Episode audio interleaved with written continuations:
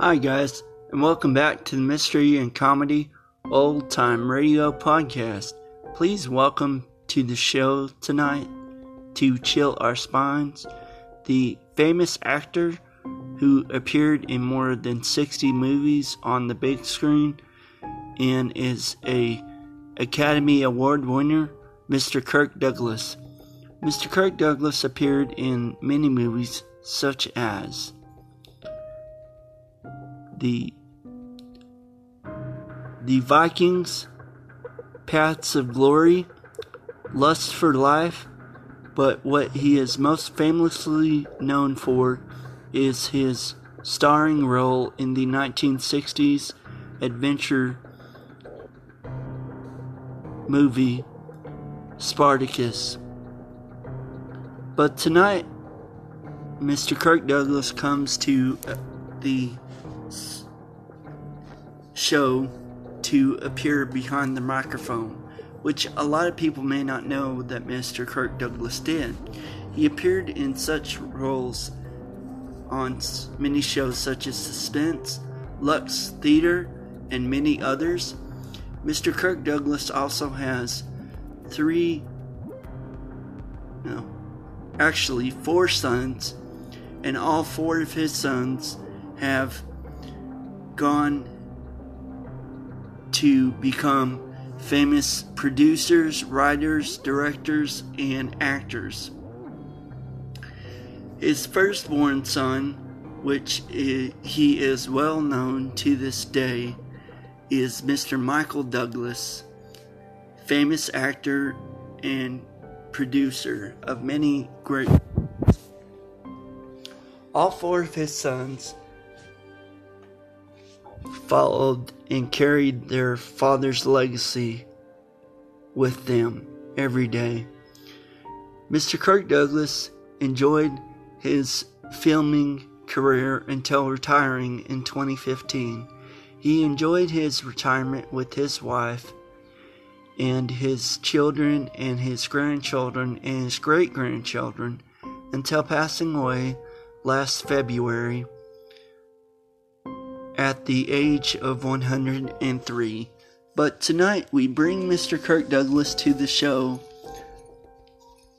to chill our spines. In this first episode, he plays a young man who has traveled from his home state of New York to a grocery store in California.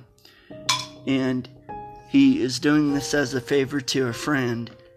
He is brand new and barely started at this job, but has caught the glimpse of an attractive young cashier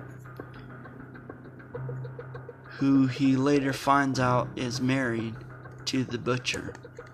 And the butcher is a big, broad shouldered German fellow who does not like anybody to spend time with his wife. And it is called The Butcher's Wife.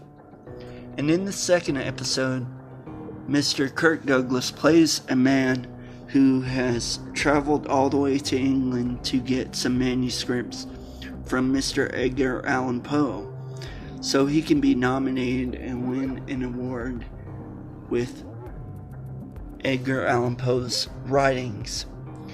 He goes to extraordinary lengths to cover up someone from blackmailing him for it all the way up to murder. But at the end of it, his crimes catch up with him. And it is called The Story of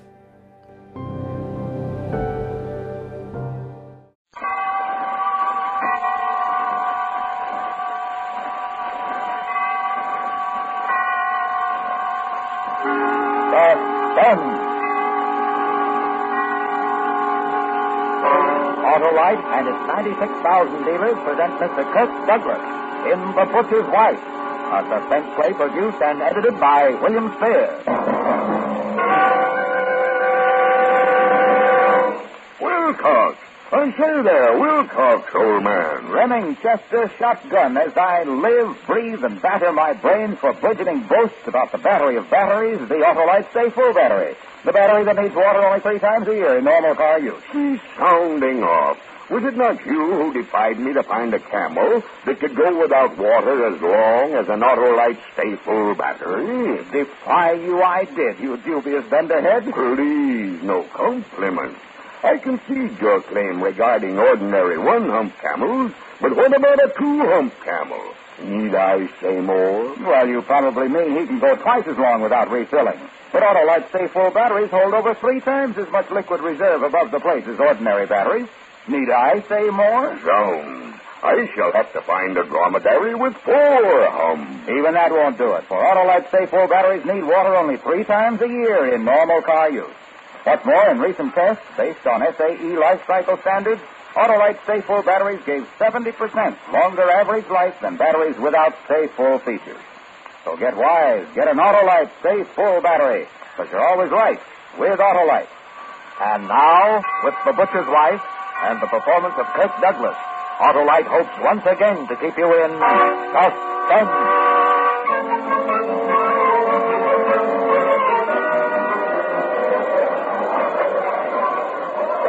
It started the first day of the job. I was clerking the liquor department of this supermarket. I hadn't been in Los Angeles a week. My brother, when I'd left New York, had given me this letter to a friend of his, a guy who owned a string of these markets. The letter was about could he use me as a good counted a favor, you know. And the guy had this opening liquor clip. He comes the following Monday. I'm at work. I spent the morning loading the refrigerators with beer, soda water, all that stuff. Sizing up the place. You know, back east we don't have these supermarkets. There was a vegetable department run by a nice little dark guy. There was a delicatessen. That was run by an old geezer and his frau. There was a bakery department, a meat department, of course, the grocery. No clerks. You pushed a little cart around and helped yourself. To get out, you passed the cash register, and the girl loaded your stuff and rang up the price. My uh, surveillance of the place had reached the girl who checked the groceries when the trouble started. She was looking at herself in a little mirror and putting on some lipstick. Her back was to me. I see her stop putting on the lipstick, but still looking at the mirror. I see her eyes in the mirror. And then she turns around very slowly and looks at me. Just looks at me. She must have been 50 feet away the least, and the customers between us. But it was like we were all alone, the two of us on a beach somewhere, an empty beach. I should have looked away. I should have winked and forgotten. I should have gone on stacking beer and thinking about how to be a success. That's what I should have done. What I did do was I stood right there and locked eyes with her for I don't know how long.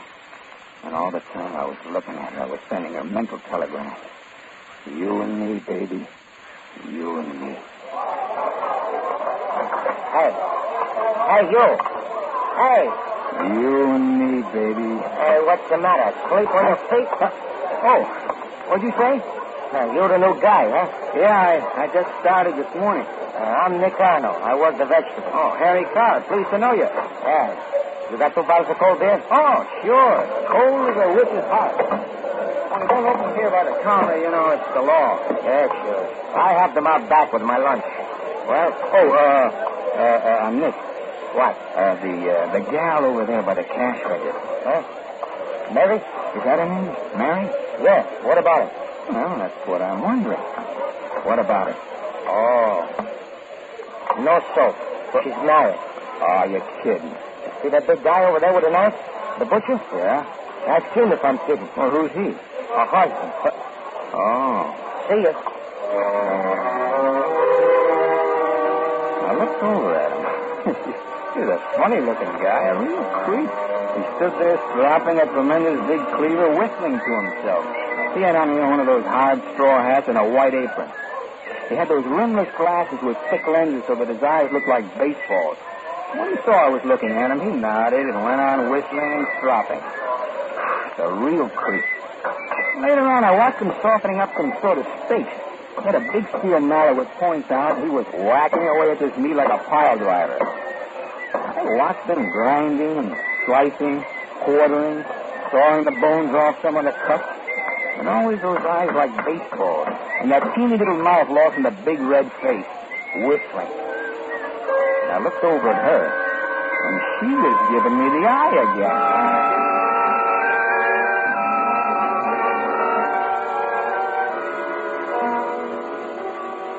We closed at seven. The festival guys carted out the old stuff. Delicatessen man put away his pickles. I checked the register, counted my slips, made my entry. Kraus the butcher was still there, packing and cleaning, putting stuff in that big refrigerator room back of the counter, but she'd left. I got to my street coat and walked out.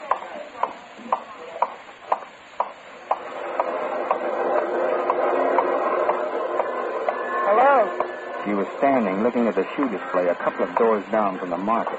I said hello. Don't you say hello wherever did you come from? Sure. Hello. Taking the bus? Yeah. Which way do you go? Down to Wester. I'm going that way. I'll drive you.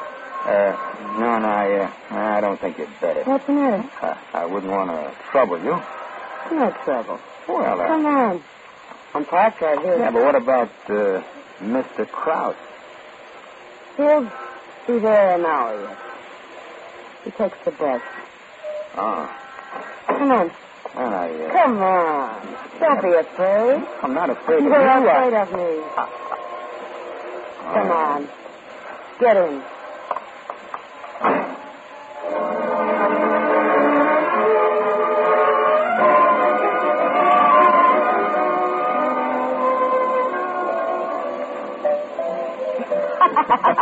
So all day long I've pushed a liquor at them. Now they're pushing it at me.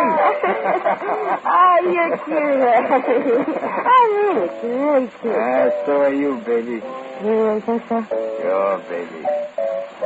Hey, let's get out of here. Go someplace else. Hey, hey, wait, wait a minute. I got to work in the morning. Hey, Joey, this is the morning. It is. Hey, hey, Mac, what's the time? 2.30. Harry, Harry, you really think I'm cute? Oh, sure, baby. Look, but it's late, real late. Don't worry, Look, look, sugar. look, come on. I'll take you home. No, no. I'll take you home.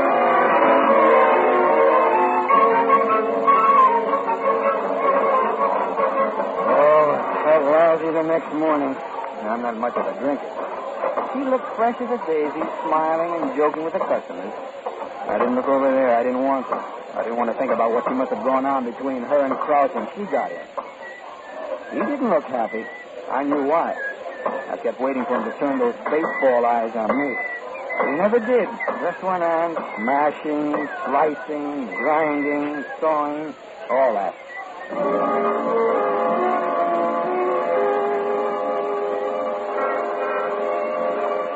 When I came out that night, he was there. I tried to disregard but Harry, well, she said she had something very serious to talk over. Well, the way she said it, I got in the car again.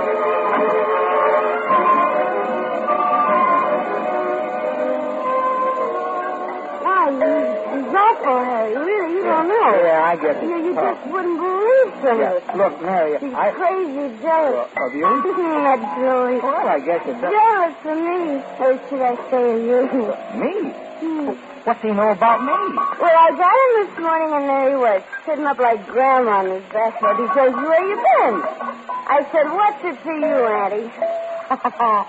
they call him Auntie. It drives him crazy. Look, Mary, So I- he said, don't think you can fool me. And then he started crying and saying a lot of things about Babylon and then sitting on the water. Real crazy talk. I, I better go, Oh, Mary. I don't... Harry, don't be silly. He doesn't know who you are, who it is. Yeah, but he could find out. Not unless I told him. Oh, look, you, you wouldn't do that. Oh, of course not, baby. As long as you're good to me.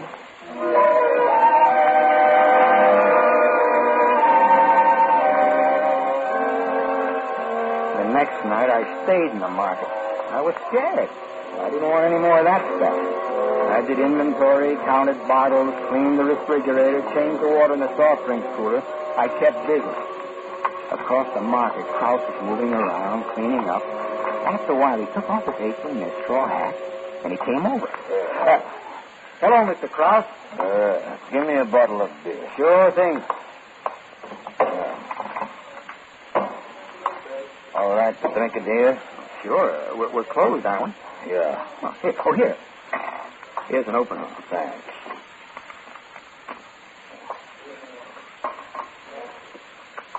Ah. You're working late, huh?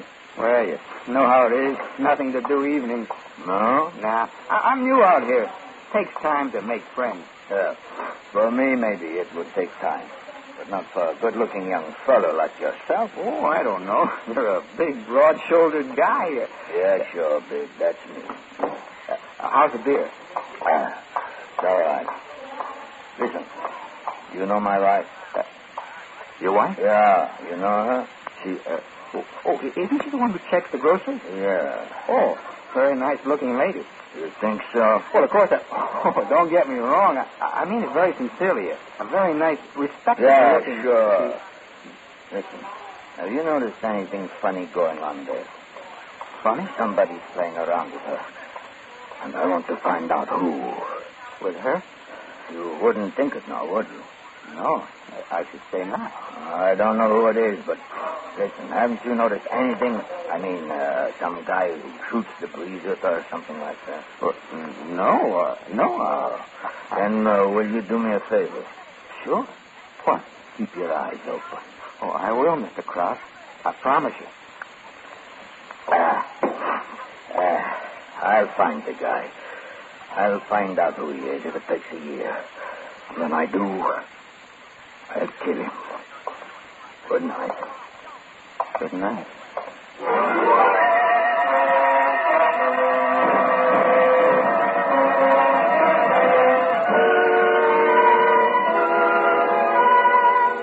Autolite is bringing you Kirk Douglas in The Butcher's Wife. Tonight's production in radio's outstanding theater of thrills, Suspense.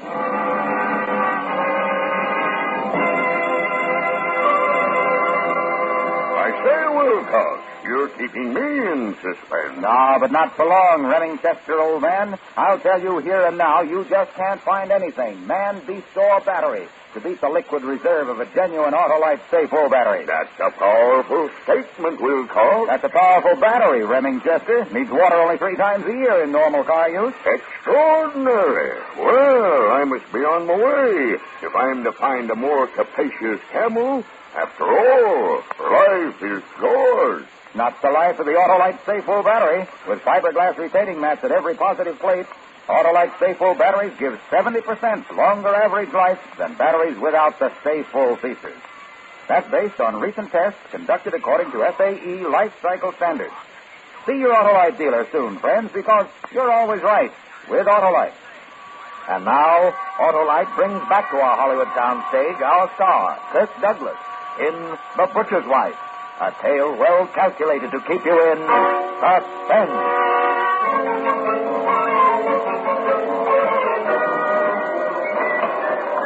See how it happens? You go along, minding your own business, trying to be a sweet guy and a whammy. Up pops the devil. The roof caves in and there you are. The executioner's honing the axe and whistling to himself. I tell you, I was nervous. My hands were sweaty and my teeth were aching. And, well, if it hadn't been for needing the job bad, I'd have put on my coat and hightailed it out of there but fast. That was the situation. And Mary's looking over at me every now and then, giving me the big eyes. Yeah, the heck with you, baby. Get yourself another boy. And Kraus is looking over, raising his eyebrows. Do I know who it is yet? And I'm making a long face and shaking my head. Then Nick, the vegetable man, comes over. I see you didn't understand what I told you the other day. What's that, Nick? About Mary. I told you she was a married woman. Oh, what are you talking about? I see you, the both of you, coming out of a bar together morning. You're nuts, Nick. Don't pull the hard face with me, Harry. What? I ought to tip Kraus off to what's going on. Nick, Nick, be a good guy, will you? Be a good guy, will you? I'm telling you, you better be a good guy. And leave the butcher's wife alone if you know what's good for you. I will, Nick, I will. I swear it. It was a mistake, that's all. Yeah. Oh, be a good guy, Nick. Forget about it. Yes. All right. This once, okay. But do it again and you'll get what's coming to you. Sure, Nick. And I'm not just... Sure.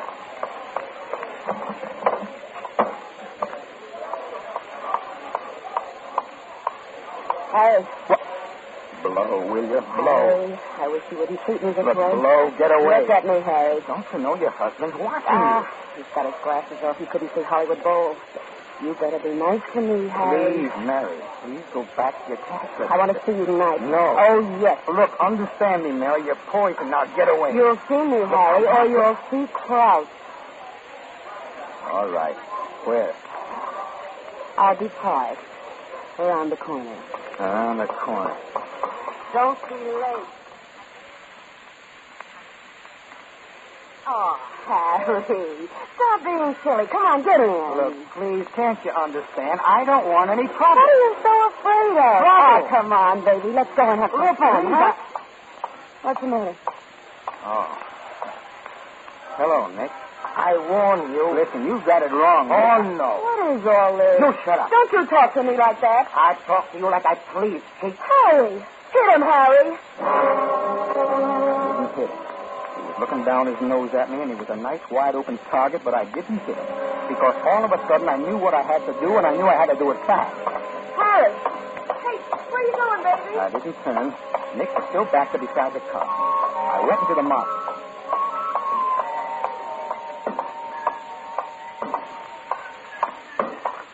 Mr. Kraus. Mr. Kraus. Yeah? I, uh, uh, I... What? I found out. What? I can't hear you. I said I found out. I found out who it is. Who? Nick. The vegetable man. Yeah. The vegetable man. I knew yesterday, but I didn't want to get him in trouble. I told him to lay off, but he said no. He said if I opened my mouth, he'd tell you it was me, that I was the one. vegetable man. Uh, I'm sorry, Mr. Kraus. I never did like him. I never did like him. Well, uh, good night. Good night.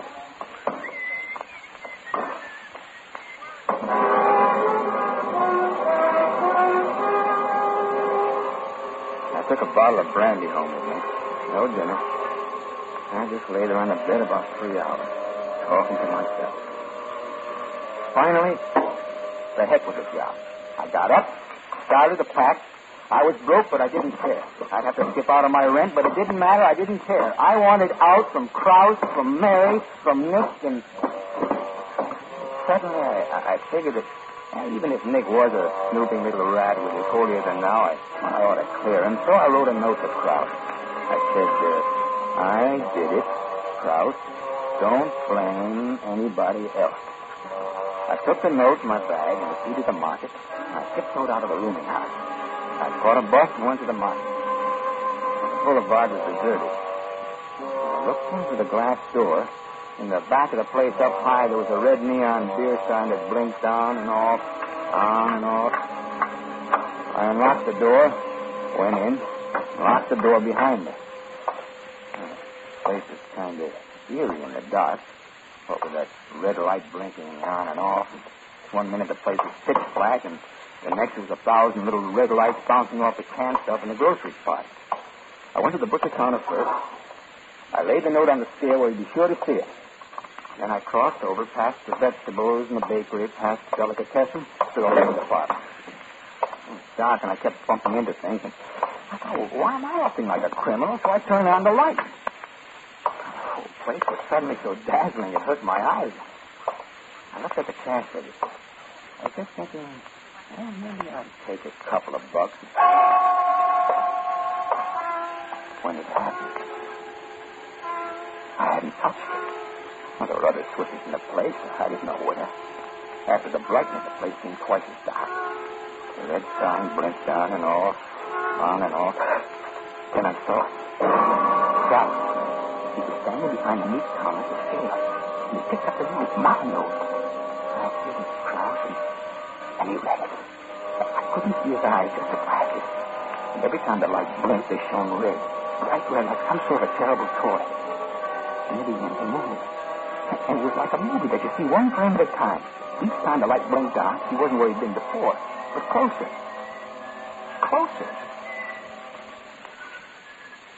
Kraus? Mr. Kraus? Mr. Kraus! The red glasses kept coming at me. I edged over toward the vegetables, and he moved too. I moved the other way toward the grocery. There was a railing. I climbed over. I was in one of the long, narrow aisles of cans and bottles. The stuff was piled head high. I waited, oh, hoping maybe he didn't see me. But he did.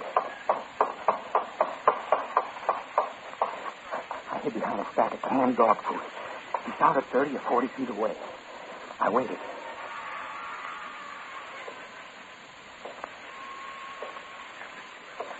I looked around the corner.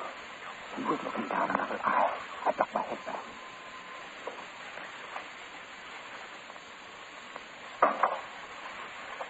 Couldn't understand that sound. I looked again. The aisle was empty, but in the center where Kraus had stood were his shoes. Taken them off. They're quiet. I took mine off. And I began to tiptoe away from where seen him. And then I rounded a corner. Tell you what, he got two feet away with his back to me. And I lost my balance. I put my hand out to swim. A whole stack of cans went over. I ran. I kept running, and there I was. I was at the end of an aisle, and there was the wall, the back wall. And I turned, and he was coming, coming straight at me. My hand touched something cold, a bottle. I grabbed it. It was ammonia. Kraus, get back. Get back, Kraus, or I'll blind you. Kraus, I warn you. I swear I will.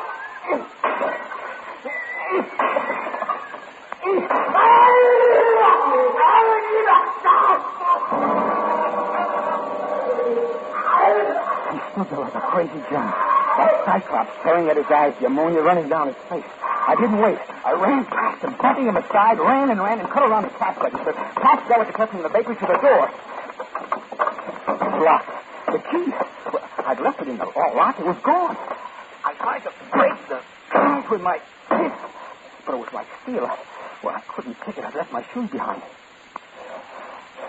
And Kraus kept coming, feeling his way along, moaning. In the blinking light, I could see he still had the knife in his hand. I stood behind the counter of the meat department. Oh, under my feet, the sawdust. I then scooped up a handful. His face was awful, twisted and gleaming. His glasses were gone, and his eyes were screwed tight shut in pain. He stopped ten feet away, swaying. Then he opened his eyes, opened them as wide as he could, and moved his head from side to side, trying nearsightedly to see. Then his head stopped moving, and holding it sideways, using one eye to see me, he came on, the knife held way back. I waited. I fly with the sawdust and jumped to one side, my back up against the block, and he twisted and skidded in the sawdust, and he fell. He was very still for a moment. I waited. He rose to his knees. In the blinking light, I saw the knife. He'd fallen on it. It stuck out of the middle of his chest. Crouch!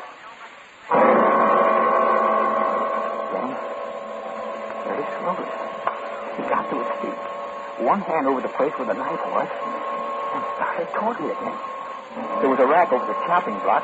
He reached up and got a cleaver. I backed up. Behind me, I felt a large cold handle. The door to the meat storage room. I heaved it open. It was cold, bitter cold, and dark. In center of the door was one small six-pane of glass. It was clouded. I wiped it clear with my hand and looked out. Kraus stood there. His face and inch were mine, looking in. And then his eyes rolled back and his face went flat and fell out of sight. He was dead. I was sure of it. I, I felt around in the dark for the knob, but I couldn't find it. I felt the door from top to bottom. There were bars and bolts and something that felt like a handle. I yanked and tugged, but it wouldn't move. But there was a knife on the slab there, a butcher knife. I felt around the door for a crack, slipped the knife in, and, and twisted. Broke off. Another door, I thought. Maybe this. Oh, please. Another door out of this place. I began to search for it in the dark, feeling along the icy, damp walls. I walked into something cold that moved when I touched it. Oh, the side of beef. But no door. I moved farther. Another icy, cold thing. And I moved down and came up against another. Cold as the rest, but. And I'm crazy. I'm crazy. This one.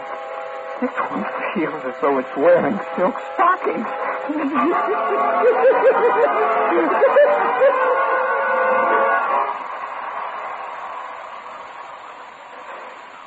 so here I am. It's awfully cold. Cold as a witch's heart.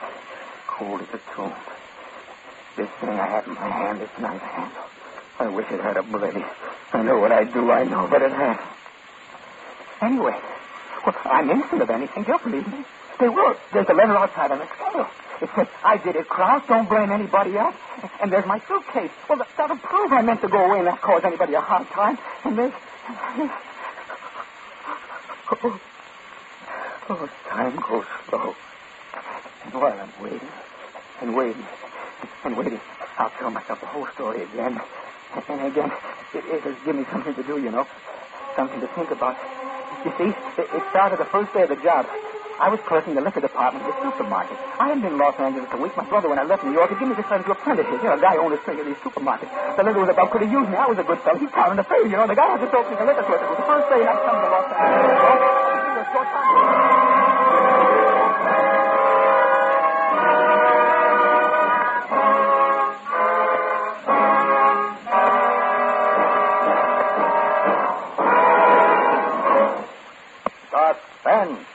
Presented by Auto Autolite. Tonight's star, Kirk Douglas.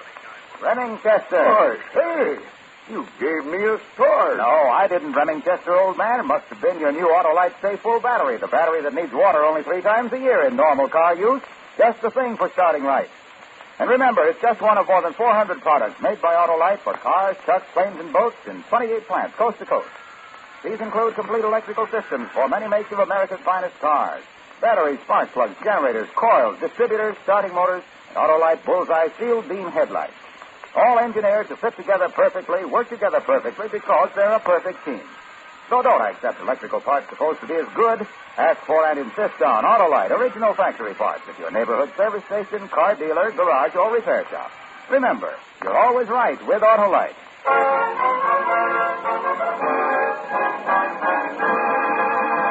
Next Thursday for Suspense, Marlene Dietrich will be our star. The play is called Murder Strikes Three Times, and it is, as we say, a tale well calculated to keep you in suspense. Tonight's Suspense play was produced and edited by William Spier and directed by Norman Macdonnell. Music for Suspense is composed by Lucien Moraweck and conducted by Lud Gluskin. The Butcher's Wife is an original play for radio by James Poe. Kirk Douglas, whose thrilling performance in Champion has placed him among the Academy Award contenders, will soon be seen in Young Man with a Horn. You can buy Autolite faithful batteries, Autolite regular or resistor spark plugs, Autolite electrical parts at your neighborhood Autolite dealer. Switch to Autolite. Good night. This is CBS, the Columbia Broadcasting System.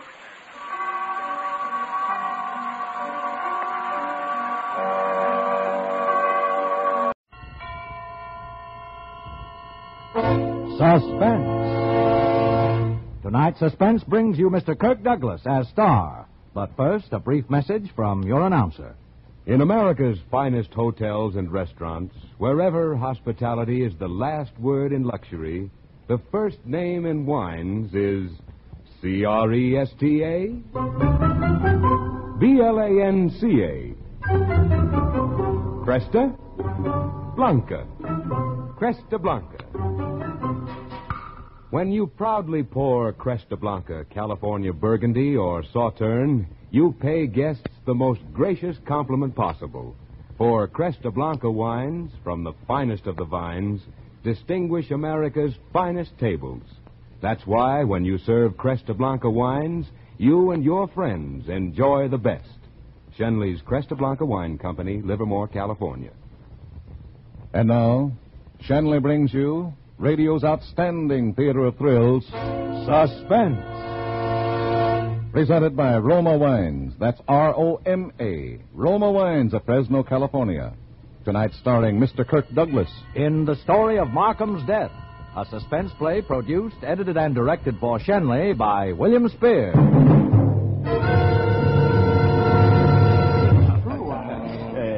Say Phil Martin's run dry? Well, I didn't make it up. My wife got it from Ann. Hasn't written a word in six months. Yes, and I got it from Peterson, his publisher. They dropped him from their spring list. Well, bye-bye, Dean of American mystery writers. I'm glad to see him go. Phil Martin. I thought that guy'd write from the grave. I don't understand it. I guess it happens to the best of us. Hope he saved his money, but I suspect he hasn't. Phil Martin run dry. I don't get it. I don't get it. No, I didn't get it either. Unless you border on that fringe of abnormality which marks you as a writer, you can't possibly understand the complete futility you feel when your talent is suddenly turned off like a waterspout. I spent as much time staring at the blank paper in my typewriter as I ordinarily spent in writing an entire novel. Oh, Anne could sympathize with me because she loved me. But I didn't need Anne's stupid sympathy. Darling, I, I'm sure it's only temporary. Temporary? Anne, I can't even write a decent ten word telegram. Well, it's no use, Anne. I'm afraid I'm through. Oh, no, you can't be. Not anyone as great as you. Phil, maybe you've done too much. Darling, maybe you rest. Why, why don't you rest for a few months? I've been resting. Well, I, I mean, get away. Yes, that's my last chance, dear. I'm going to do just that. I'm going abroad. Abroad? Oh, honey, when are we going? We aren't going. I am. I... You're... Phil, is, is this a way of letting... I mean... You... Oh, don't worry, dear. I'm not running out on you. I'll just be gone for a few months. Oh... Oh, well, just a few months. Yes, alone. And I told you when I first met you, I'm a complex person. I'm difficult to understand. Yes, yes, dear, I know that. I... But I thought I understood you. Well, you can't. Nobody can. But I love you, Phil. And I love you, Anne, but that doesn't change matters. I'm going to England for a few months by myself. You don't have a thing to worry about. You keep your apartment and wait for me. The rent's paid through the first of the year. I'll be back before that.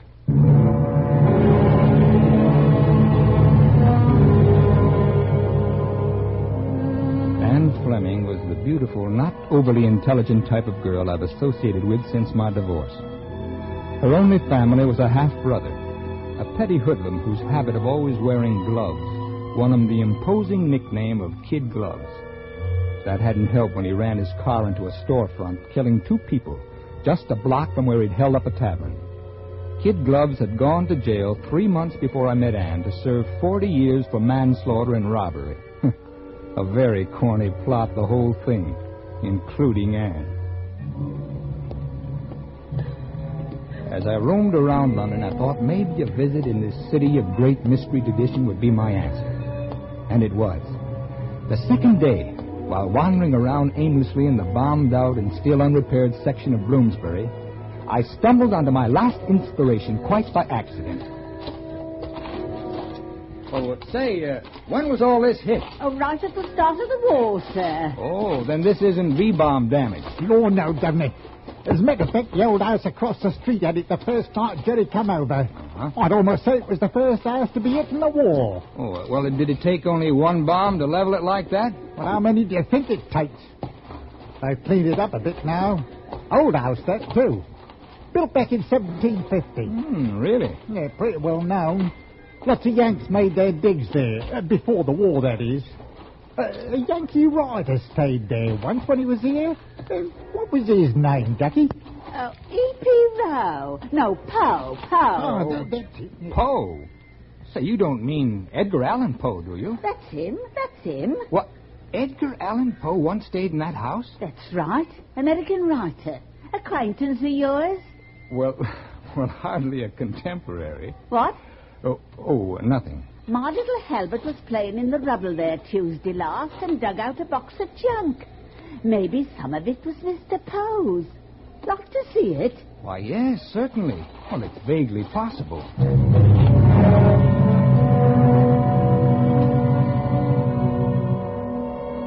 I looked through the battered steel box. The woman provided me with a cup of tea as I spread the contents out in front of me. It was thrilling somehow to think that these dusty things perhaps had once belonged to the man who had invented the detective story more than a hundred years ago. As she went out and I replaced the trinkets, I snagged the faded, musty gray satin lining of the box and accidentally tore it.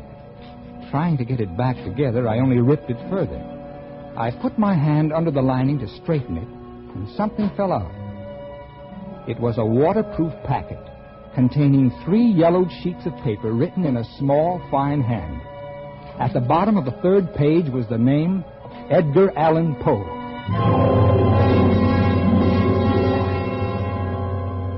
I slipped the packet into my pocket and returned the box. Oh, uh, find anything? Oh, oh, oh, no, just as you said, a lot of worthless trinkets. Oh, uh, by the way, I I ripped the lining as I was putting everything back. Oh, that's all right. Oh no, I'd like to give you something for your trouble and for my clumsy damage. Uh, here, and thank you so much. Five quid? Oh, I say, five quid. But the old thing probably ain't worth a threepenny bit. Well, your time, your trouble, and your courtesy are, though. Thank you very much. But five quid? Oh, I say.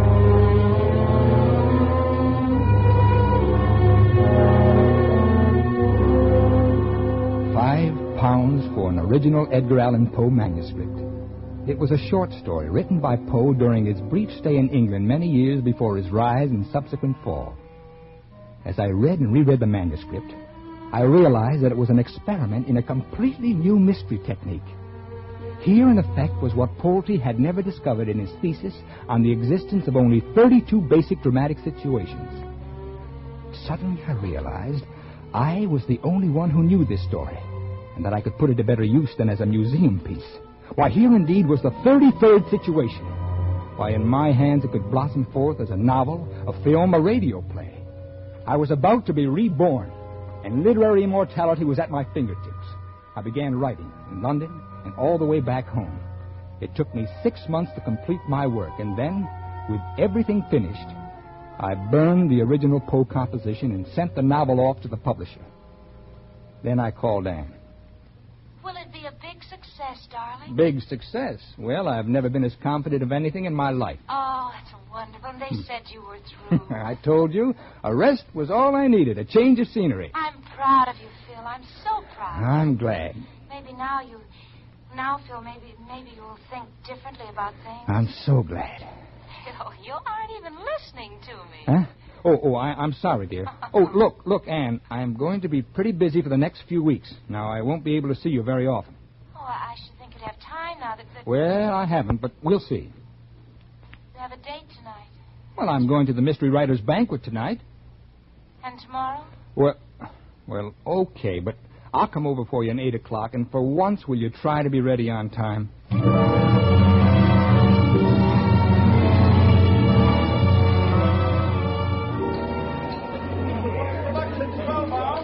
Every year on the anniversary of Edgar Allan Poe's birth, the Mystery Writers of America hold a banquet similar to the Academy Award banquet.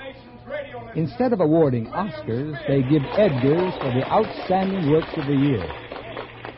All of a sudden, everybody was looking at me. Now I have a special Edgar to give.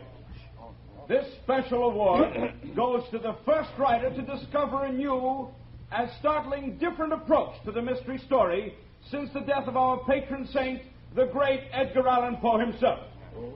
Philip Martin, for your novel Markham's Death.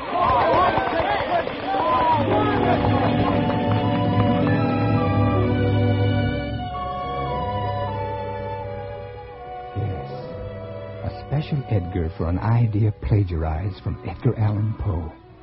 The end had justified the means, and I knew that the original manuscript was now only ashes. I was the only one who had ever seen it. I was completely happy and enjoying my victory after the banquet in the quiet of my own home. Mr. Martin, Yes, speaking. this is Dr. Selgrove. Uh, Dr. Selgrove? Yes, I'm head of the Academy of American Letters. I want to congratulate you, Mr. Martin. I was at the banquet tonight. Oh, well, thank you, sir. Uh, well, yes, indeed. I- I've been uh, collecting data on Edward Allan Poe all my life. Uh, your work was in the finest traditions of Poe. Well, that is the supreme compliment, Doctor. Uh, Mr. Martin, what did you find behind the lining in that steel box in London? What? It was you, wasn't it? Well, I don't know what you're talking about. Yes, in the truest Poe tradition. So much so that I have reason to believe your idea was once Poe's. Now, look, Doctor, I, I hope you haven't spread this misinformation around. Why, you're wrong, of course, but, well, even the faintest suggestion could do me irreparable harm. If you mean, uh, have I been discreet, sir, I have, until now. Well, look, how do you want me to disprove this ridiculous accusation? I'm at the academy every day. I'll be there tomorrow night until 9.30. The doors close at 8, but I'll wait for you. That will be fine, Doctor. I'll be there around 9. And as I set the receiver back on the hook, I wondered just how much he actually knew and what I would have to do to silence him.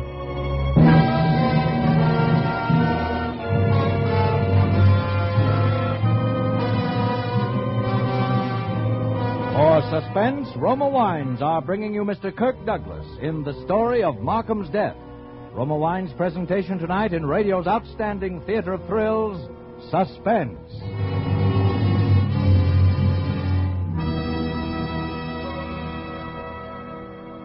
Suspense, radio's outstanding theater of thrills, is presented by Roma Wines. That's R O M A, Roma Wines, from the world's greatest reserves of fine wines. Now that autumn is here, you'll be spending more evenings at home, reading, listening to the radio, or entertaining friends. Now, here's an easy, delightful way to make the most of these pleasant hours. Simply serve delicious Roma California wines, such as glorious Roma Sherry, with its nut-like taste, ruby red Roma Port, or mellow Roma Muscatel. Yes, you'll find that Roma wines really help an evening along. That's because Roma wines taste better.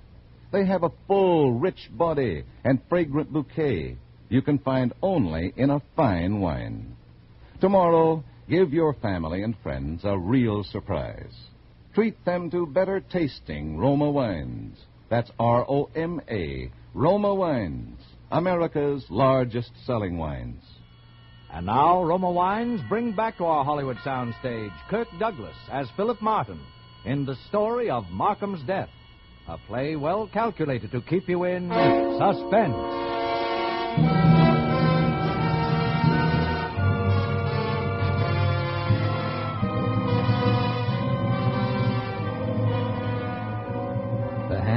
Clock on the wall seemed drugged. They moved so slowly that day. My appointment with Dr. Selgrove was for 9 p.m. I was to be at Ann's at 8.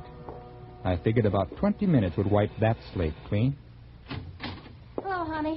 I'll be ready in a minute. I said I'd be here at 8. Oh, dear. This ain't already, is it? Yes, it's after 8. Oh, I thought it was only about 7.30. I'll hurry. Well, there's no reason. Aren't we going out? No, Anne, we're not going out. As a matter of fact, we're never going out again. What? I'm sorry, Anne. This is the last time we'll see each other. But, but I, I, what, Phil, I, I've, I've, I've told everyone that, What have you told everyone? that we were going to be married. What? You shouldn't have. Did I ever say I'd marry you? No, I was married once, and it doesn't work for me. This would be different. Oh, would it? I don't think so. You see, Anne, you're taking up too much of my time. But I wouldn't get in the way, Phil. You know You're that. also taking up too much of my thoughts.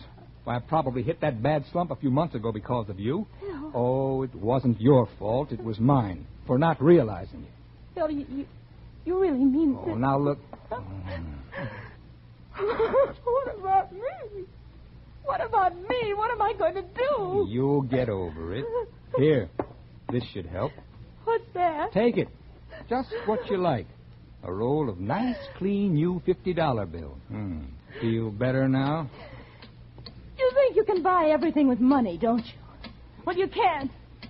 And stop drumming with that letter opener. Oh, sorry, I didn't realize. Well, that takes care of everything, doesn't it? We're still friends? No. No, we'll never be friends. Phil Martin, you're rotten. You're rotten and you're conceited and you're, you're everything I've ever. I hate you. I said I don't like scenes. Goodbye, Anne. Get out of here. Get out.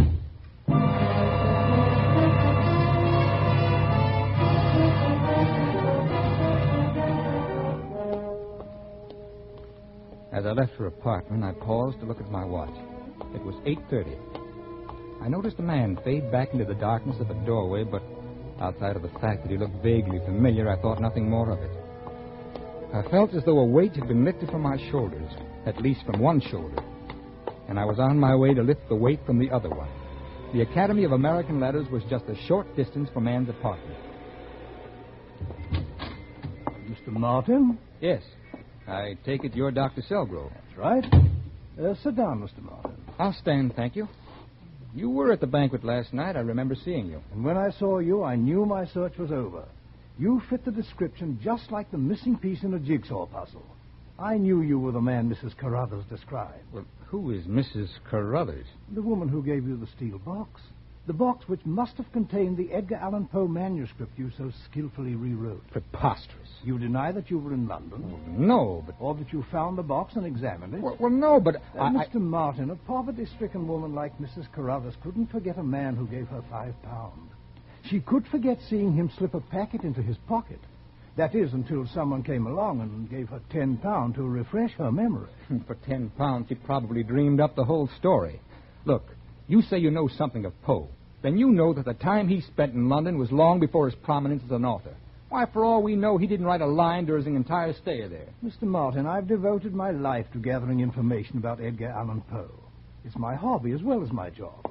I've been looking for one missing manuscript for a long time. A manuscript whose existence I learned of by quite by chance. What are you talking about? Uh, th- this letter which Edgar Allan Poe wrote to a cousin in Boston during his London visit.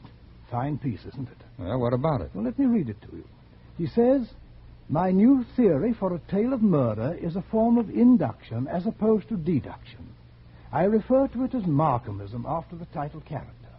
My first draft manuscript is stored behind a satin curtain built of steel to age and mellow until such a time as I may produce it without being turned mad. I see. Dear me, you were overconfident, Martin, calling your novel Markham's Death.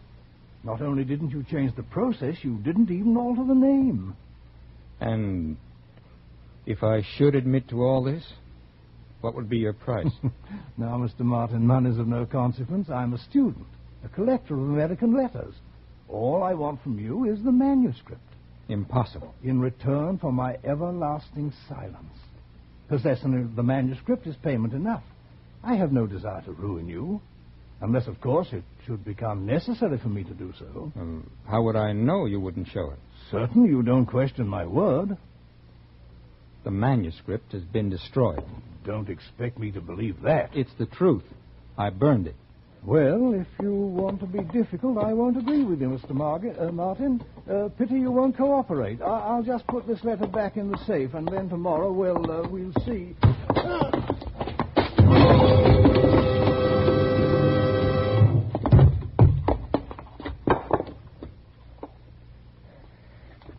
Fled with the return of cold logic. Dr. Selgrove was unquestionably dead. I had to act quickly because speed was essential. I knew that from what I myself had often written.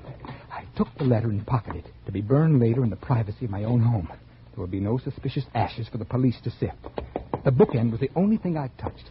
I carefully filled the wash basin with hot water and dropped the bookend into it, smearing and obliterating any fingerprints. Now, I had to work backwards. The average murderer establishes his alibi first. But in my case, I had to establish it behind me and cover my time.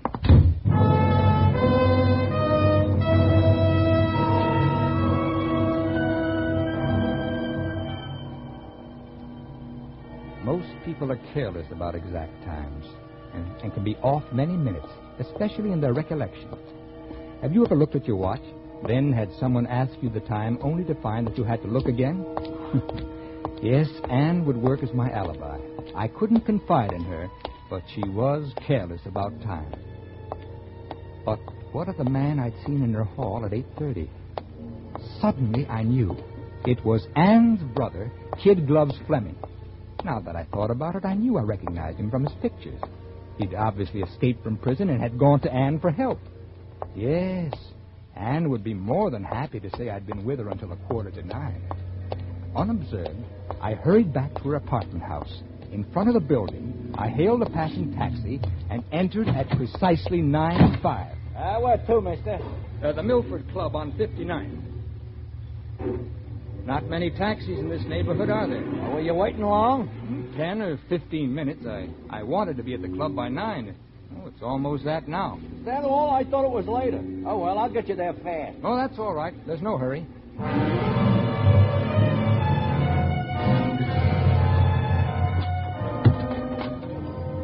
Oh, good evening, Mr. Martin. Oh, good evening, Henry. Well, not many coats being checked tonight, are there? Uh, no, sir. But look at all those hats. Let me see. Hmm. Seems as though I've misplaced my watch. Oh. Uh, have you the time, Henry? Why, sure. It's uh, 20 minutes after 9. Oh, thanks. Well, I seem to be losing everything tonight. Oh, what's wrong? Well, I've dropped my notebook. Oh, I must have dropped it in that taxi. Was it important? Well, just to me, I had some personal notes in there. Oh, look, I wonder, Henry, if you'd call the cab company for me and ask if it's turned in. Sure. Thanks. My name and address are engraved on the cover. As a matter of fact, I even recall the name of the driver. Good. It struck me as unusual. It was Alonzo P. Alonzo. I'll take care of it. Thanks. Oh, and you might add that I'll post a $25 reward.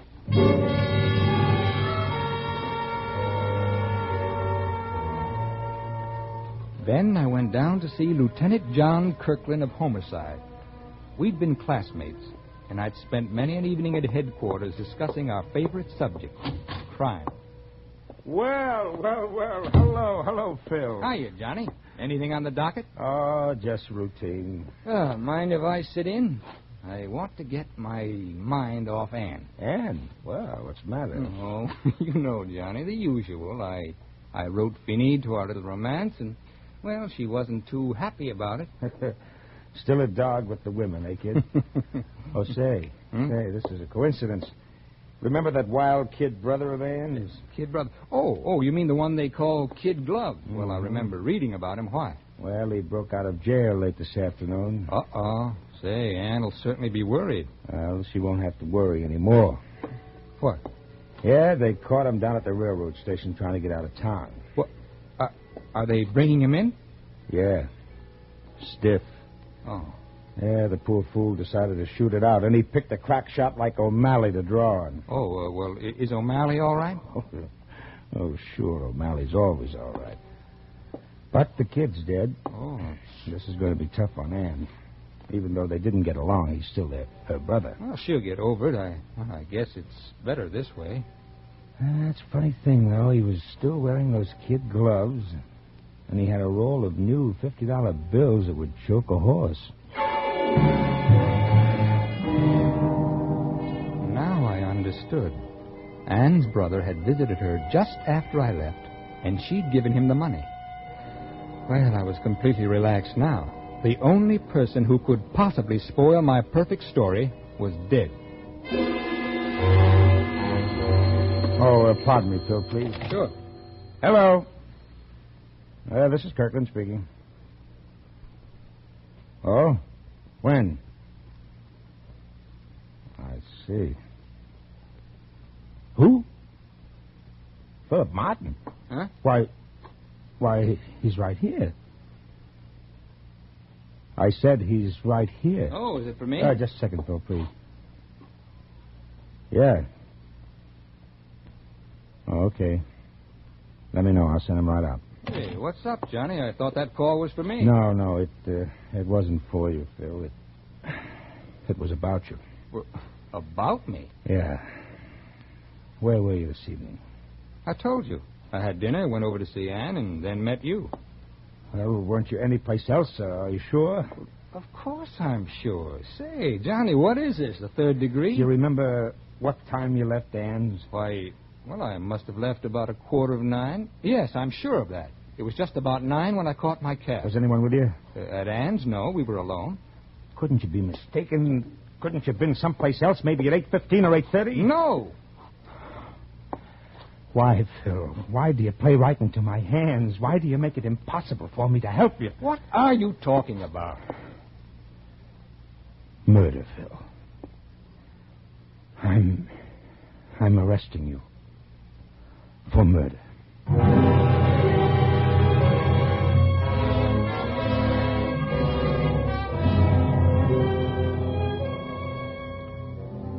Few hours, I'm going to be executed for the murder of Dr. Selgrove. But the police don't know that yet. You see, although I'm innocent of the crime I'm scheduled to die for, I'm powerless to save myself.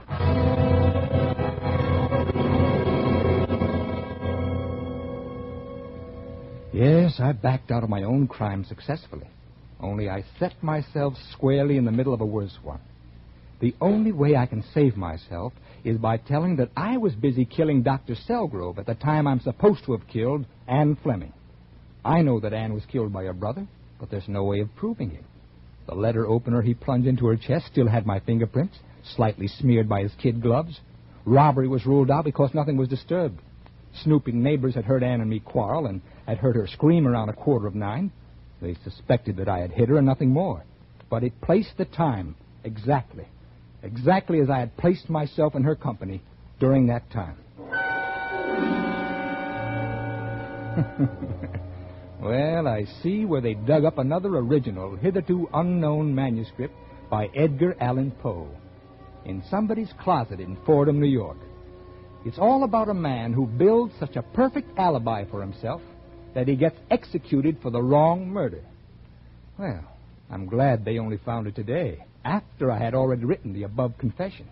Otherwise, they'd say I'd been plagiarizing Poe again.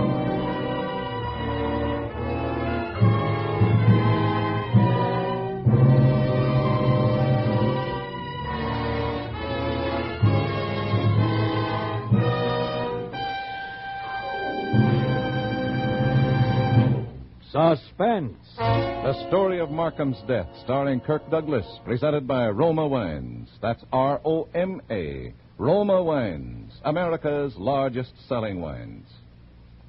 Yes, Roma Wines are America's largest selling wines. And this is Truman Bradley to tell you the reason. It's because Roma wines taste better. You see, Roma gathers and presses only the choicest California grapes. Then, with age old skills and unmatched winemaking resources, Roma master vintners guide this grape treasure unhurriedly to peak taste richness. These fine Roma wines are laid aside with mellow Roma wines of years before to await later selection for your enjoyment from the world's greatest reserves of fine wines. This weekend, enjoy the better taste of nut like Roma sherry, fruity Roma port, or fragrant Roma tokay. And always remember to ask for Roma. That's R O M A. Roma wines, enjoyed by more Americans than any other wines. Kirk Douglas may soon be seen in the Hal Wallis production, I Walk Alone. Tonight's suspense play was written by Bob Platt. Next Thursday, same time, you will hear Richard Ney as star of Suspense. Produced and directed by William Spier for the Roma Wine Company of Fresno, California.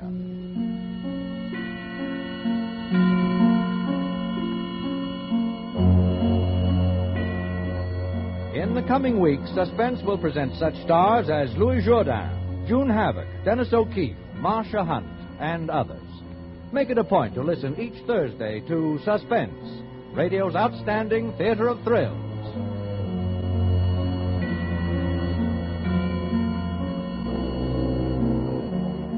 This is CBS, the Columbia Broadcasting System.